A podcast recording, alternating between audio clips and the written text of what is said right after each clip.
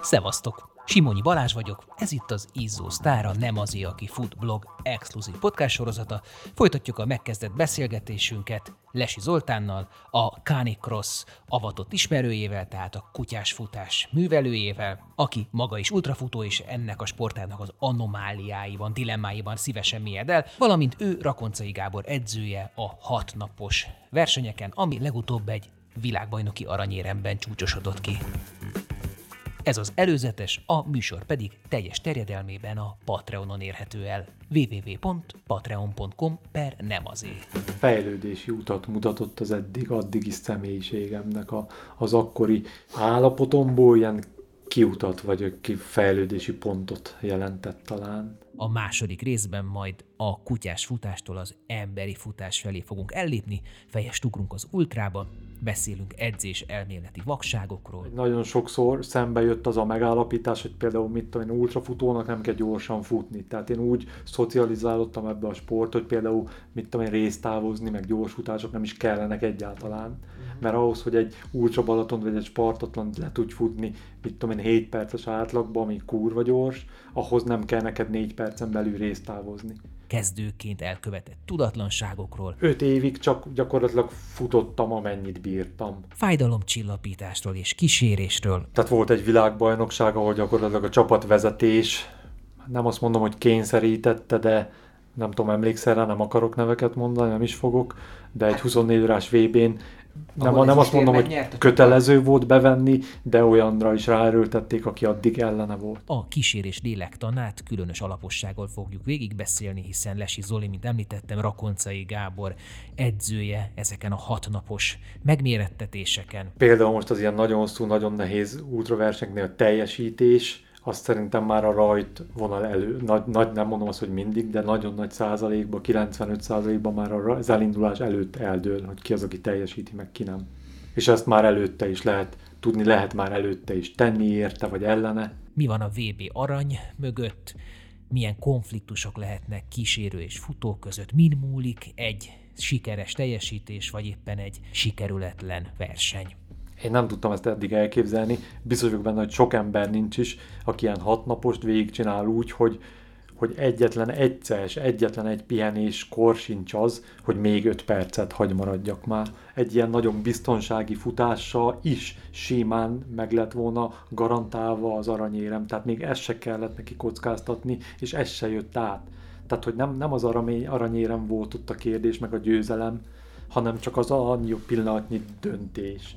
Tehát én ott, ha kitartok, magam és ő teljes ellenségnek tekint, és nem szól hozzám többet, akkor is ártok neki, ha én ott hagyom a francba az egészet, mert nem értek el egyet vele, és akkor elindulok haza, akkor is ártok neki. Tehát én így tudtam a legjobbat és a legprofibb dolgot tenni, hogy akkor segítettem ebbe, de a mai napig ő úgy gondolja, hogy az volt a jó döntés, én meg azt gondolom, hogy nem az volt a jó döntés. Meg is fogalmaztam azt, hogy többet így nem, nem megyek vele ilyenre. Mert hogy nekem ezek nem érnek meg mekkora dolgot. Tehát, hogy, hogy én ezt a gyakorlatilag a szabadidőmet, meg a, az energiámat áldozom, és nem akarom azért, hogy ott vitatkozgassak a, a legjobb barátommal napokon keresztül. Beszélgetünk majd mélyre ment versenyekről. A szerpentinre főfele a, a, a hegyhez, én ott tényleg ott néztem, hogy hova tudnék leugrani, ott öngyilkos akartam lenni. Mert hogy ezt már ott már kiderült, hogy nem sikerül teljesítenem, ott már elfogadtam magamba, és akkor ott, ott én, én eldöntöttem előtte, hogy, hogy vagy meghalok, vagy elmegyek Spártába és akkor gyenge voltam mind a kettőhöz.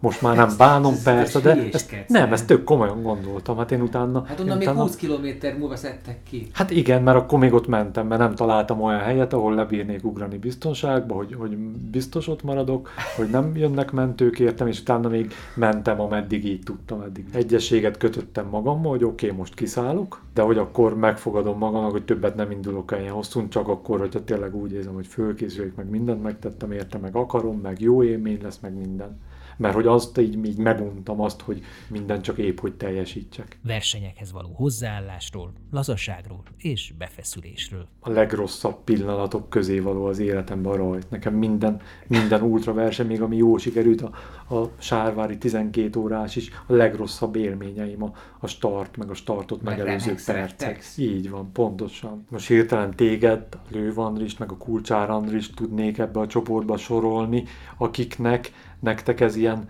magától értetődő, könnyen megy ez így pszichésen elfogadni, hogy oké, okay, hosszú, nehéz, de megyünk, nehéz lesz, és akkor majd vége lesz, és megcsináljuk.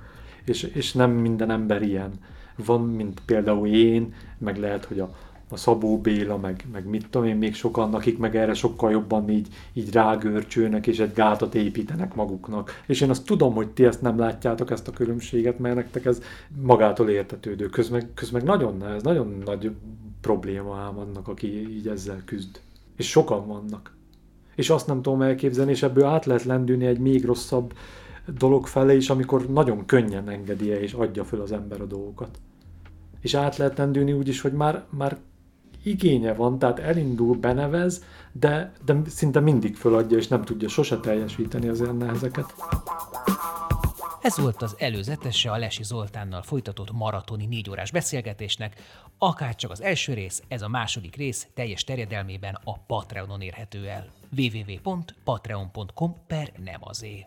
Hogyha érdekel ez az adás, a jövőbeliek, az eddigi nagy interjúk vagy a többi futópodcastom, akkor szállj be a finanszírozásba, és legyél támogatója a 12 éve fennálló blog és podcast működésének, férj hozzá további extra tartalmakhoz is írott, vizuális vagy akár hangi formában, amik a futás vonzás körzetében levő izgalmas és értékes alakokról, témákról készülnek. És természetesen minden adáshoz a Nem az aki fut blogon bőséges archívumot, kép és videógalériát találtok. Ha tetszenek a műsorok, iratkozzatok fel a csatornára a Facebookon és a Podpeden, vagy éppen a Spotify-on.